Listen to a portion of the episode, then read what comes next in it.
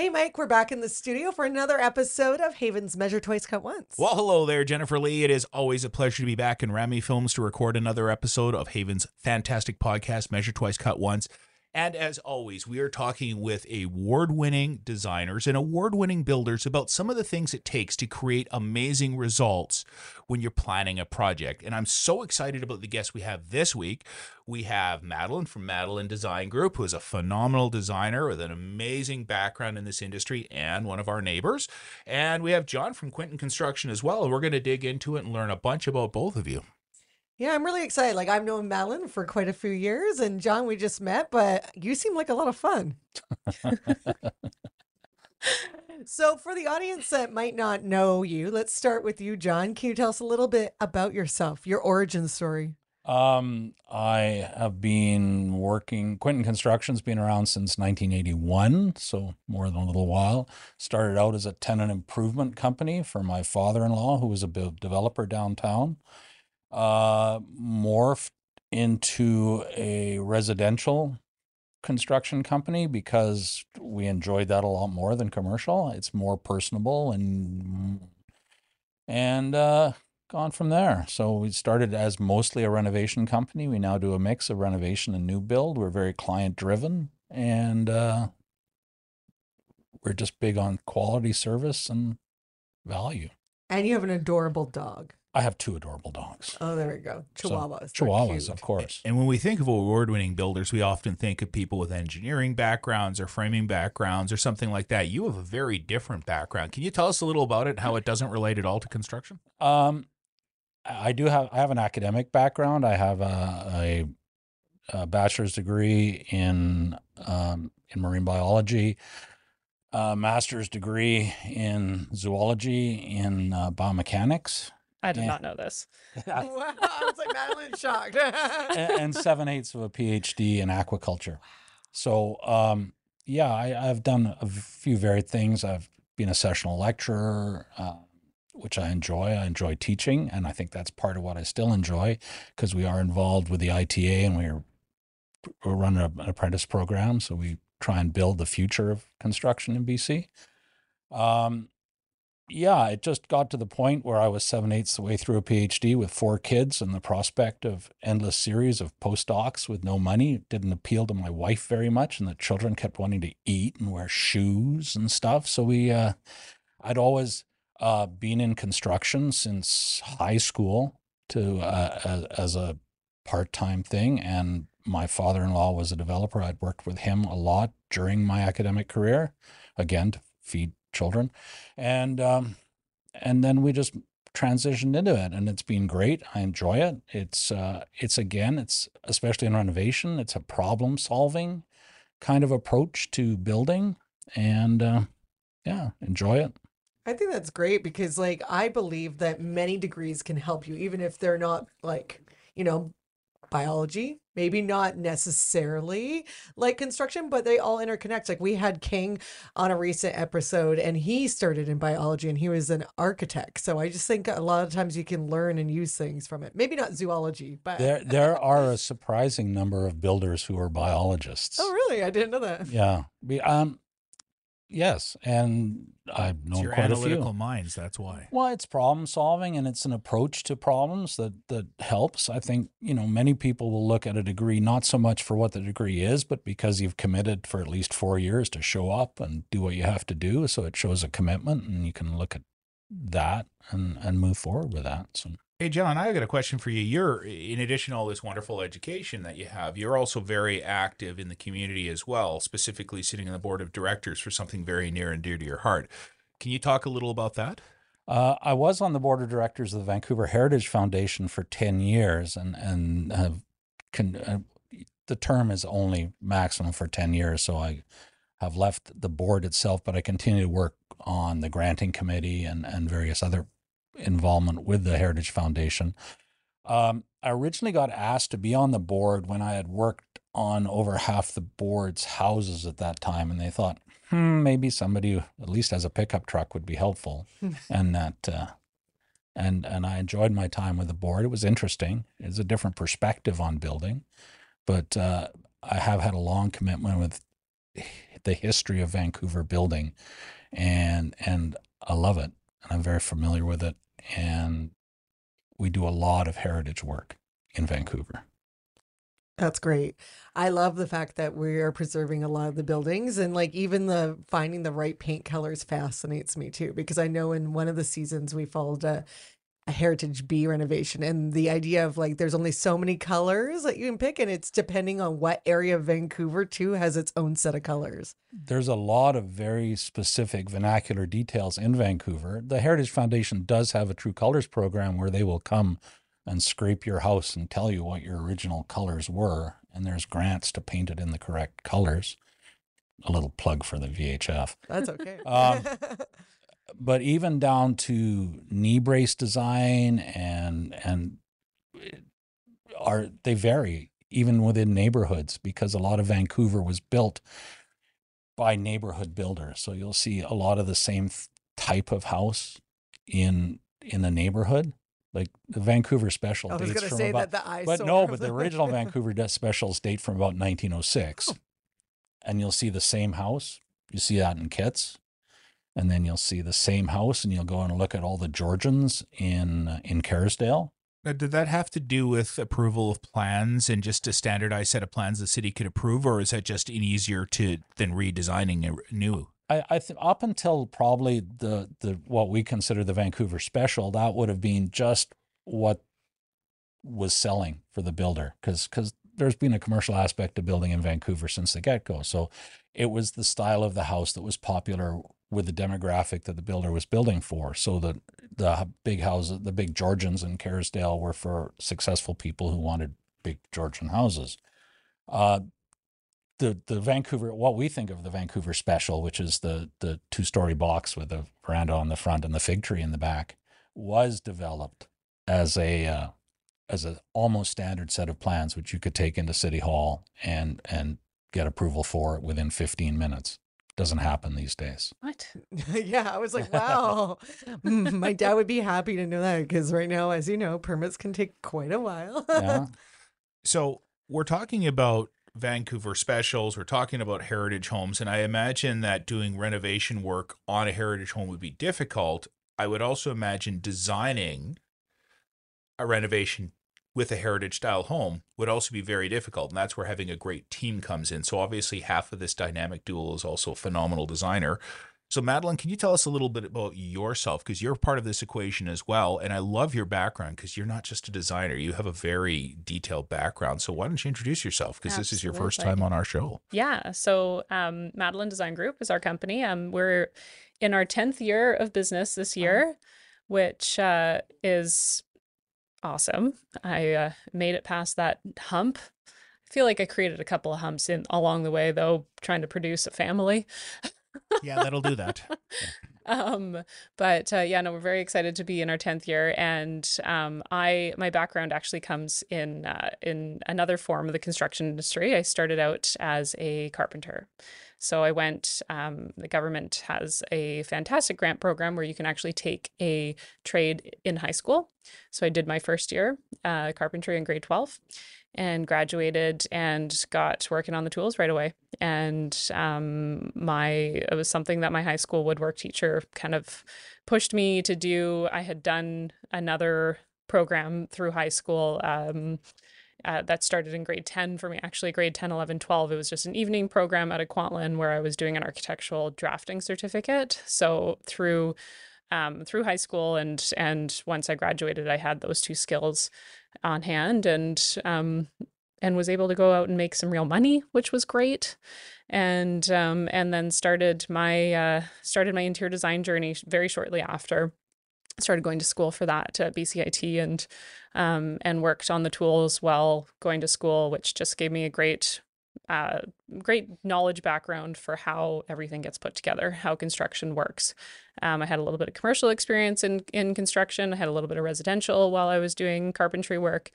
And then once I finished the schooling and got to a point where I wanted to be with design, I went out and joined a firm. And then eventually went out and started a firm. Yeah. When I got sick of working under somebody else. And you guys also, we actually met because you're in the same community as I am, and you'd started doing this very big renovation of this house, and it was stunning. So I wanted to reach out to you, and now I hate going to your house because every time I go back to my house, I feel so inadequate because it's so nicely done.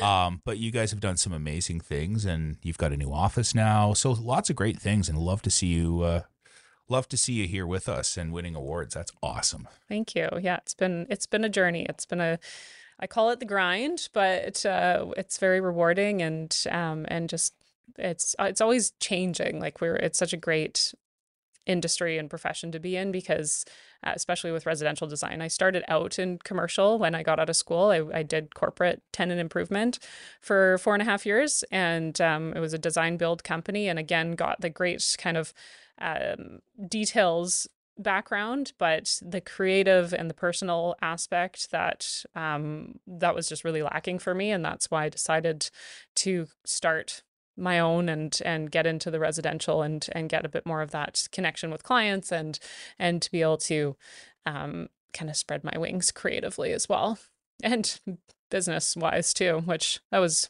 something I didn't go to school for.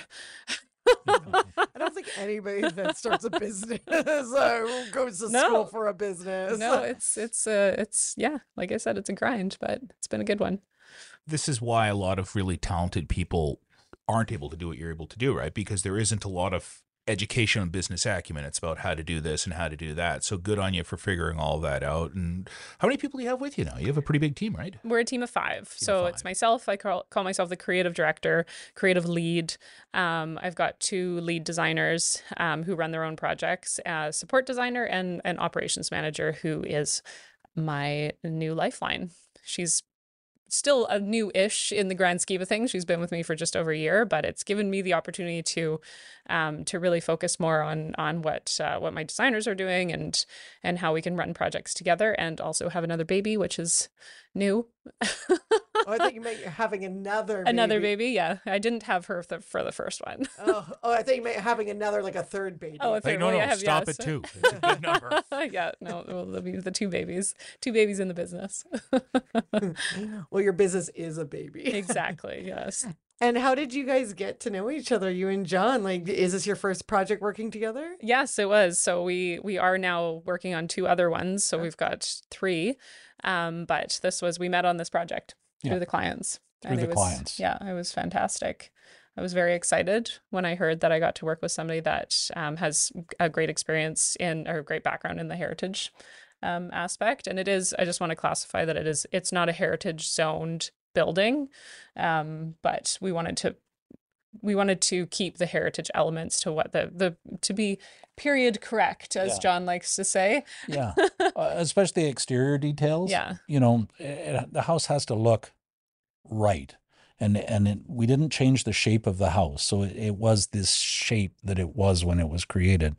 So the exterior details, in order for the house to feel right, have to match that shape, because you can't put the wrong things on the outside of the house. The inside is more flexible, and the details are important, but you can interpret them a little more, because it's very important that a house works for the people who live there. And that's where the strength of an interior designer is, in terms of developing the right flow to a house. So a good renovation is always what a house wanted to be when it grew up, for the people who are living in it. Love it. And of course, we're going to do a deep dive in that project a little bit later, the one that you won awards for. But had you ever heard of Madeleine before? I had. We'd never worked together before. I have really enjoyed. It's great working with a designer who has significant construction experience, because a lot of stuff is really easy to draw and really hard to build. And having that conversation, or having that level of understanding, makes it a lot easier because during a renovation, there's always challenges. And then I think we were able to work through them really well to come up with good solutions that work from both a design and a build perspective. Yeah. Is it harder to plan a heritage style renovation? Be it like, you know, each generation of housing is built differently, right? So you're dealing with different elements on that age of building versus one from the 60s or 70s. Is it harder to plan those renovations for those older style homes, or is it easier? I think it depends on what you're trying to achieve out of it and how much money do you want to spend. That's always the determining factor. You can kind of do whatever you want if you have an open-ended budget. But yeah, I mean, there's definitely constraints. We were trying to work within modernizing the house, but still keeping it feeling like the correct era. So opening it up, creating kind of more of an open concept living, but still having that delineation between each room. So working within those constraints, and then structurally as well, there was the house ate up a lot of steel. It does have a lot of steel in it. We do use a lot of steel because of the transition from originally the house would be a lot of little rooms. And that's structurally what holds those whole houses up, is a lot of interior walls.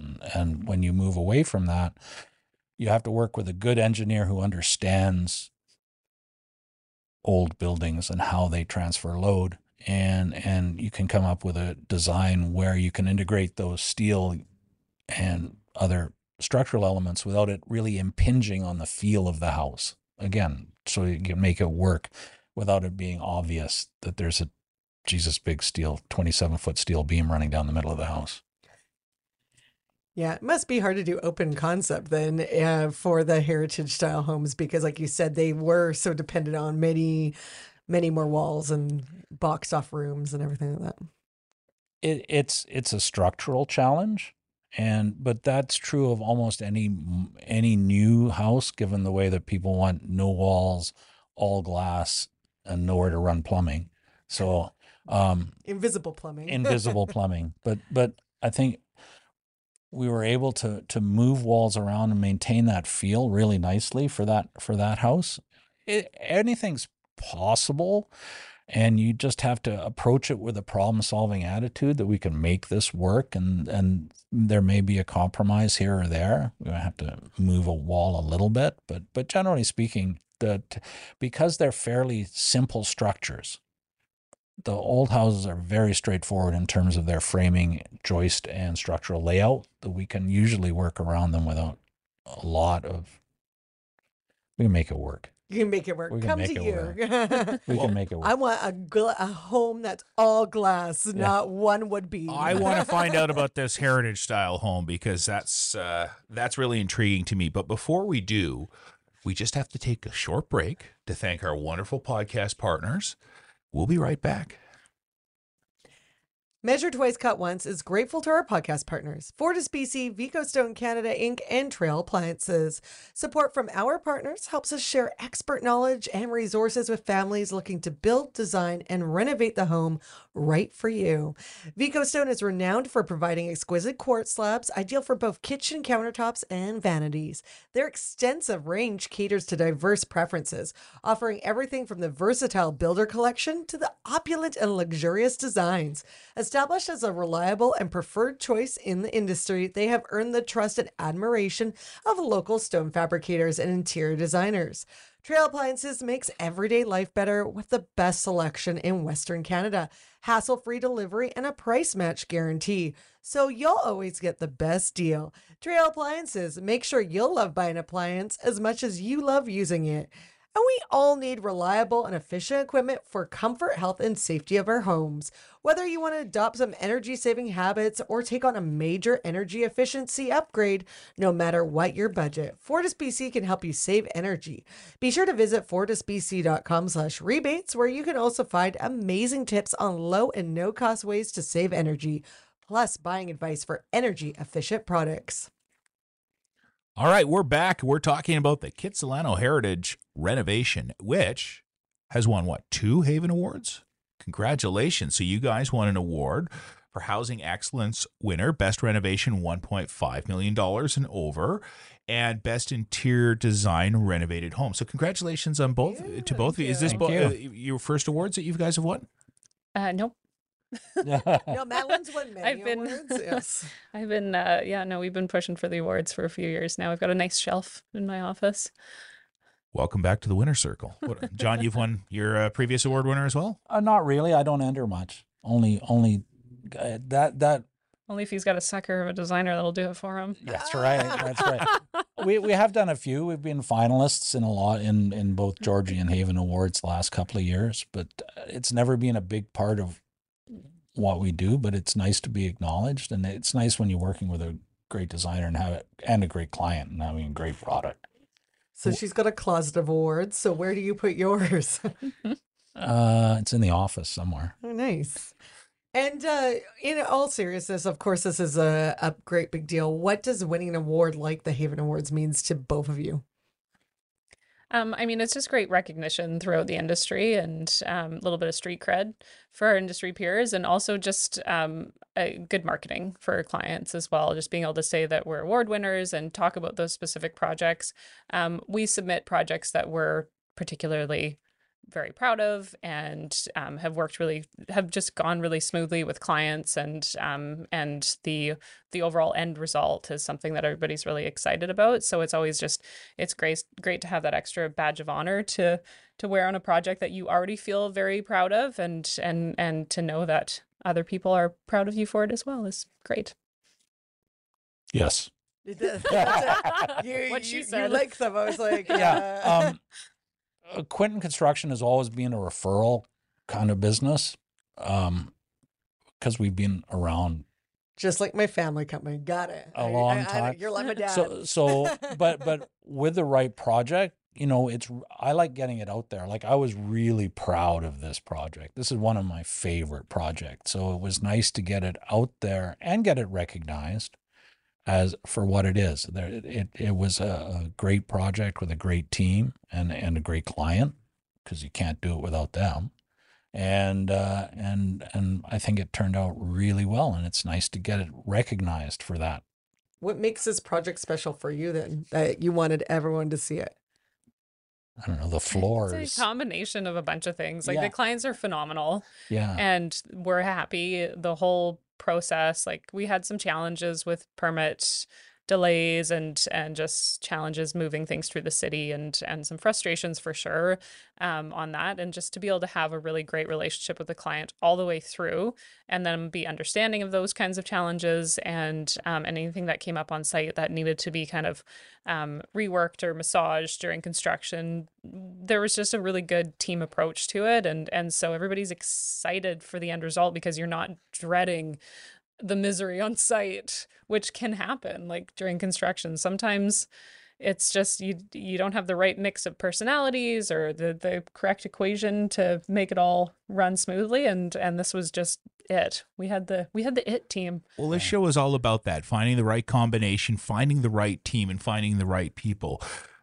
Let's take a look at this house, because you guys are both so proud of it, and I love hearing the background, because it didn't start out what it is now. Can you guys give us a bit of background of what you started with and what the process was to come up with the final end result? Because there's two parts to that. One, why did you do what you do? And second part, and this is always the part that perplexes me, how do you look at a house and go, well, we're just going to do this, this, and this? Like, where's that inspiration come from with an older home? So it's kind of a two-part. Maybe I'll get John to talk us through the initial part of the home and what you did, and then how you kind of figured some details out. Well, I mean, the house started when our clients and we first looked at it, it had been subdivided into 3 legal suites, and the client loved the location, liked the look of, like, the feel of the house, but but wanted to return it back into a single family home with a legal suite in the basement, which was already there. They had already approached Madeleine. There were some quite preliminary or not bad design drawings about what they were going to do about it. At that point, they hadn't considered changing the exterior, which at that time was red stucco. Oh, which is an unfortunate choice by somebody not associated with anybody. Yeah, along with some interesting and finishing materials. Yes, inside. Yeah. There was a lot of questionable design choices, both inside and outside the house, that needed to be fixed. Madeleine's design was focused on the interior, and then we were looking at changing all the windows to achieve a more higher degree of energy efficiency. We were looking at, and it became obvious to me, because we really wanted to fix the exterior of the house, that it would never be the house that it could be if it was left with a smooth stucco exterior, no matter what color it was. And it needed to have the correct details reestablished on the outside, the correct feel. And we talked to the homeowners, and we walked around, and they came to the realization that in order for the house to end up where they really wanted it to, that redoing the exterior was going to be part of the plan. And I think one of the things that made this job easier, and Madeleine's referred to it as well, is the level of transparency between designer, builder, client. Yeah, it was all really here's what we think, or here's what it was very transparent, and that helped a lot. Yeah, absolutely. I want to know about some really unfortunate design choices besides the red stucco. What's the worst one that sticks out to you? Paint a picture. Well, I mean, it was divided into 3 legal suites so that they could be rented.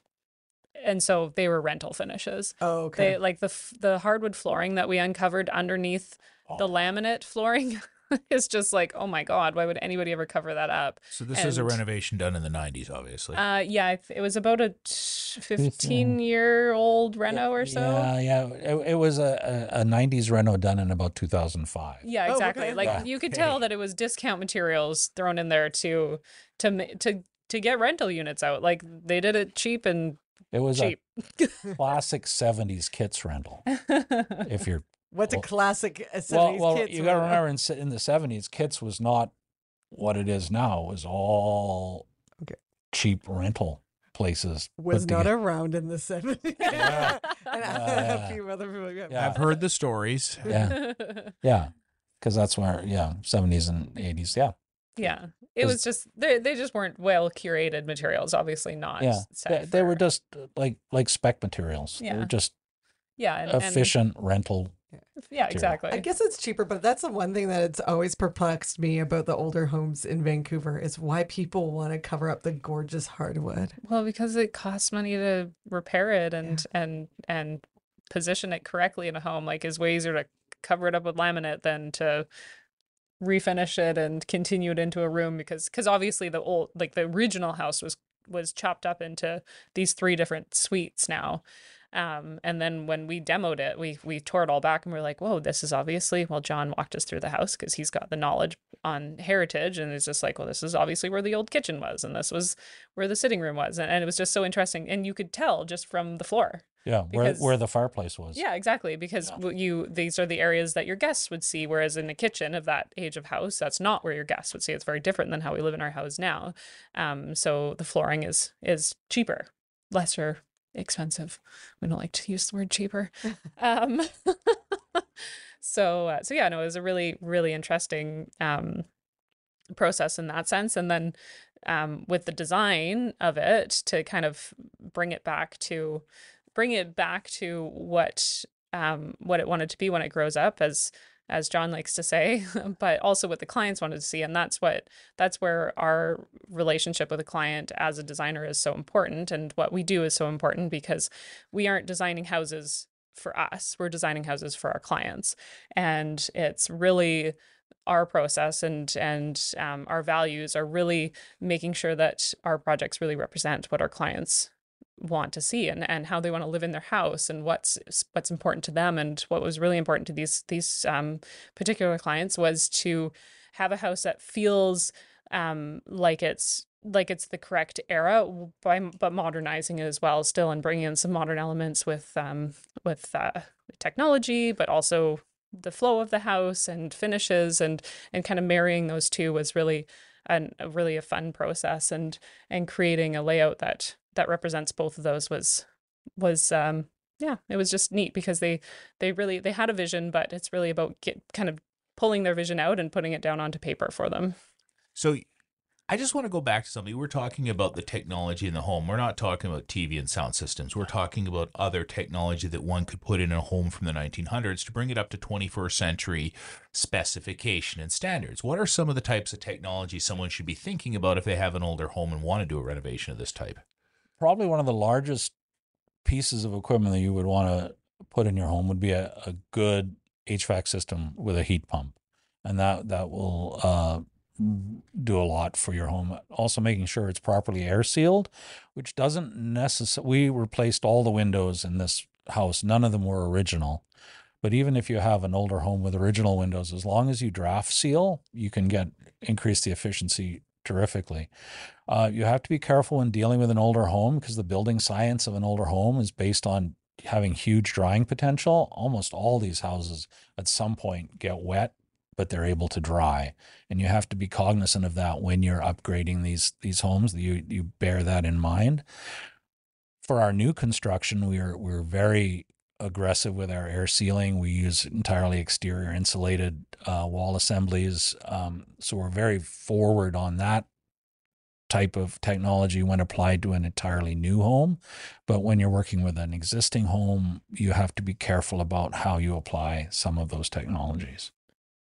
I just have a quick question for you, because you're our very first heritage expert we've had on. So I wouldn't say expert. Well, you've been on a board for 10 years. I'd say expert, but I want to know just about the windows, because I know you mentioned, Madeleine, that this home didn't have a designation. So you guys didn't technically have to put it up to the heritage standards. But in other ones that do have designations, do you have to keep the windows, like the original glass in some? You should. And how do you get around that, though? Because obviously they don't have R value and things. Well, the problem, okay, all windows, even if they're triple glazed argon filled, are relatively large holes in your house. Okay. The R value of a very efficient window is not that great. In Vancouver, because we have very few days where there's a really huge difference between interior and, like it is in Edmonton. You know, like you're not going to have a 100-degree temperature difference between inside and outside. Not like minus 30. No. Most of the discomfort you feel in an older home is not through transmission through the glass. It's drafts around it. Mm-hmm. And you can rebuild a traditional double-hung window, so they are really quite airtight if you use the right sealing.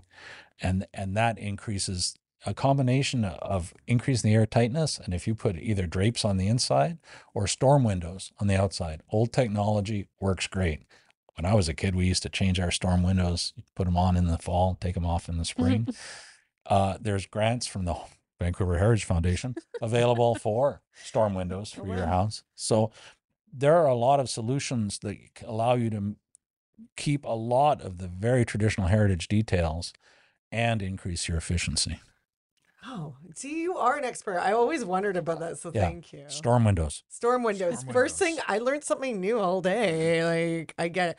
Because I live in a building from 1912, and it's all windows, and they've never been replaced, and I do feel the draft coming through the window. It's the draft that's cold. It's not, you only feel the window temperature if you're standing, like, right in front of the window. Okay. Drapes so the air I'm feeling is not from the window. Okay. No, it's not coming through the glass. No. Got it. So on this project, obviously there were some great results that were created. Yeah. We've talked about that. There's also going to be some challenges because there's no manual on how to renovate a home because every home is differently. What are some of the challenges that you faced doing this project and how did you overcome them? Because this is going to have, I mean, as an example, we know this happened during some severe fluctuations in material goods.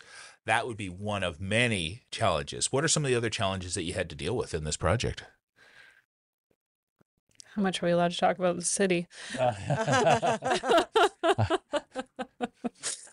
There were some permitting challenges, exacerbated by COVID in terms of everybody working from home, and the response time was slow. And the ability to, because each of these type of projects requires some interpretation of how the rules are supposed to work. Don't get me started on why the city should have a heritage character home stream for renovations. They don't have a separate one? I didn't know that. Oh, no. Wow. They do for passive houses, but don't get me started on that. So there was those challenges. There were a few structural challenges. They weren't too bad. We did increase the scope of work significantly with the exterior renovation, and it's all done in real cedar shingle. Wow. So, and that does reflect on the price increase because the price of shingles quadrupled per box. So that when we decided to pursue that avenue of finish, I went out and bought every box of shingles I could that we needed for the house at the cheapest price I could find, which turned out to be a fairly good deal because they went from, we paid around $400 a box, and they, by the time the job was finished, they were retailing for just under $9. How many shingles in one box? There is half a square, 50 square feet. Apparently I should be in the shingles business. Yeah, there's a whole issue about shingles because they can only come from old growth trees because they're the only ones big enough to create shingle butts. So do companies, like there are companies there that are now doing deconstruction as opposed to just demolishing houses. By leveraging those companies that are taking apart some of these heritage houses, can you find organic materials that work with the house, or do you have to source all new materials in these type of projects? It's typically all new materials. Yeah. Yeah. Yeah. It's very, there's a couple of issues with recycled materials. Flooring you can do. But the problem with, if you're looking at a typical 3/8 inch top nail white oak, which is a very traditional floor in Vancouver, when it's applied, there's 32 nails per square foot when it's applied properly, which means that old floors come with 32 holes per square foot, and then you fill them and then use them. So there's a different look to it depending on how it's filled. Shingles can't be removed, but we've done other houses where we have removed the asbestos shingle. Why can't shingles be removed? Because they don't come apart. Okay. They split. Have to do asbestos, yeah. Okay. Yeah, the houses that are getting deconstructed, the materials aren't necessarily being rejuvenated back into the original form. They're getting recycled into other types of building materials. Yeah. And in Vancouver, you can only deconstruct now, right? Isn't that the law? There are recycling requirements, deconstruction requirements, So Madeleine, I always wonder how you figure out the things you figure out. Mm-hmm. And that's probably why I'm not a designer. Well, that you need to be talented. Well, don't even get me started on why I don't do AV. But how do you get, when we're looking at a project like this, how do you balance a home like that with the rest of the neighborhood? Is it a matter of just doing some research or talking to neighbors? Like, how do you make it look like it belongs, even though it's essentially a new entity? I mean, on the interiors perspective, that's not so much a concern because you don't see inside people's houses. But the exterior, we had a lot to do with John's influence, to be honest. We, one of my most favorable memories of one of our site meetings was doing a little walkabout. He took us on a tour. We had a little field trip around the neighborhood with John. and talked about some of the architectural elements of some of the other houses in the neighborhood and what was correct for that neighborhood, what was correct for the era, and how to incorporate it into that house with it all being the proper representation of the of its birthday. Yeah. And Madeleine, with that, did you keep any like heritage details or add them throughout in the interior design, or was it quite modern inside? No, so there's a lot of traditional elements on the interior of the house.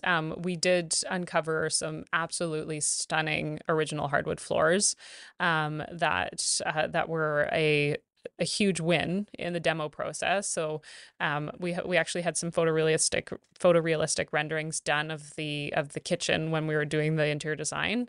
And if you look at the rendering and then the real image, it looks almost the exact same except for the floors. And the floors in the real image are so outstanding because they're just, the detailing in them is incredible.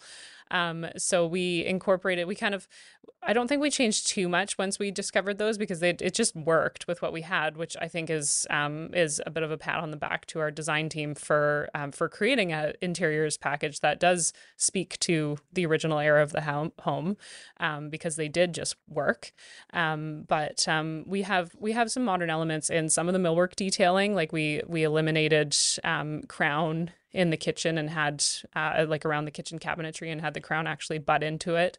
And then the wall paneling throughout, John had influence on that, on how to properly detail that to be more period correct, and then incorporating artwork and some furniture. The client had some really awesome antique pieces that we brought in and then mixed with some modern furniture as well, because we actually did the full furniture and decor package for this as well.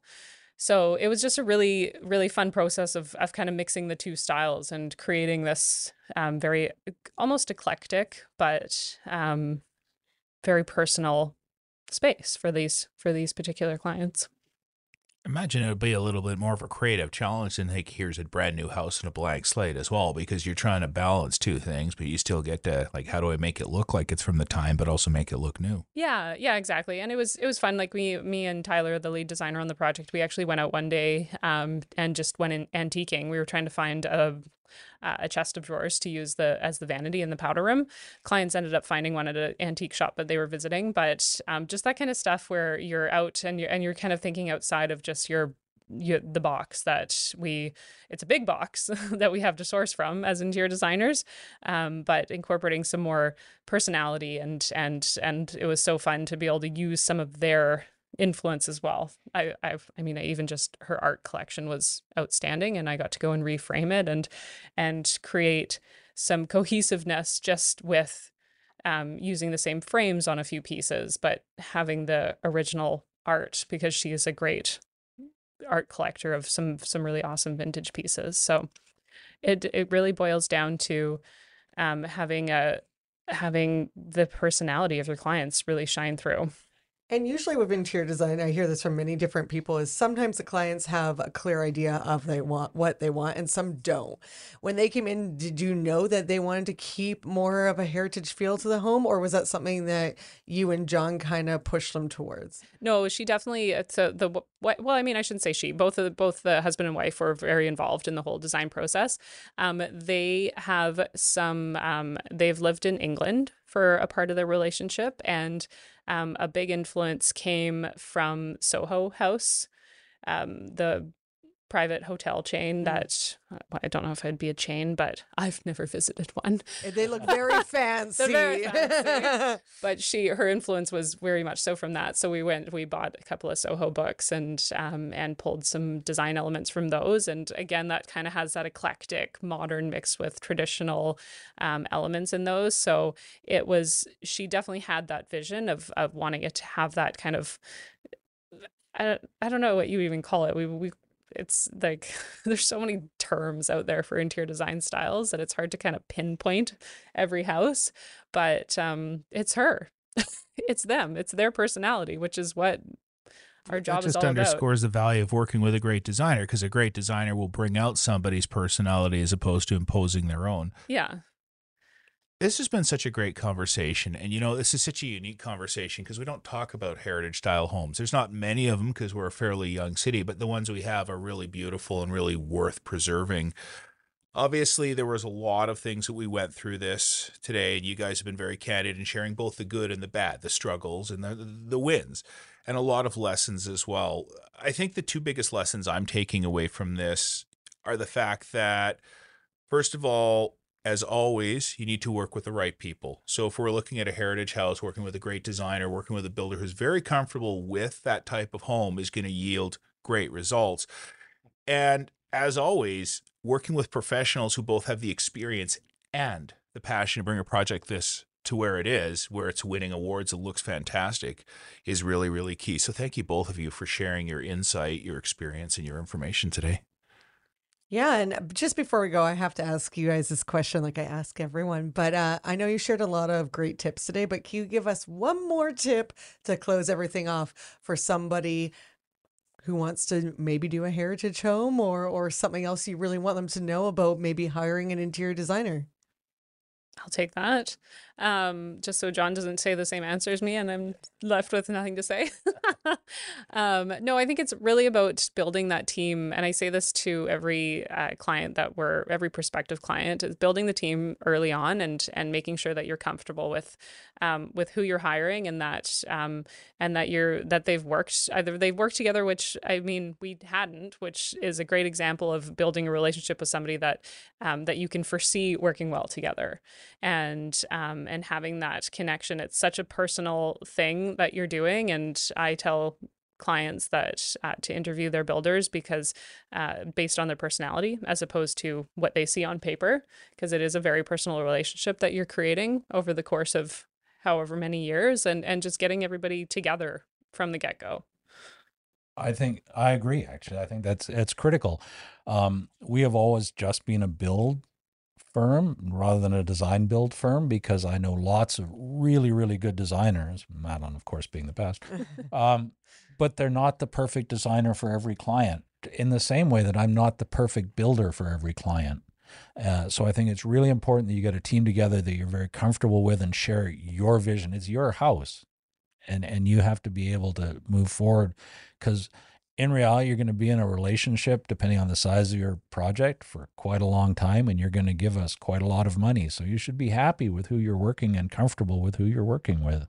And in terms of planning, getting the team together, the new phrase is the integrated design technique, but it's just been getting the team together early, because depending on who your architect, your engineer, your designer is, some stuff's easy to draw and hard to build. Sometimes you can get good experience, and maybe a different technique will save you money in the training. And all changes done on paper are cheaper than ones done in wood or concrete.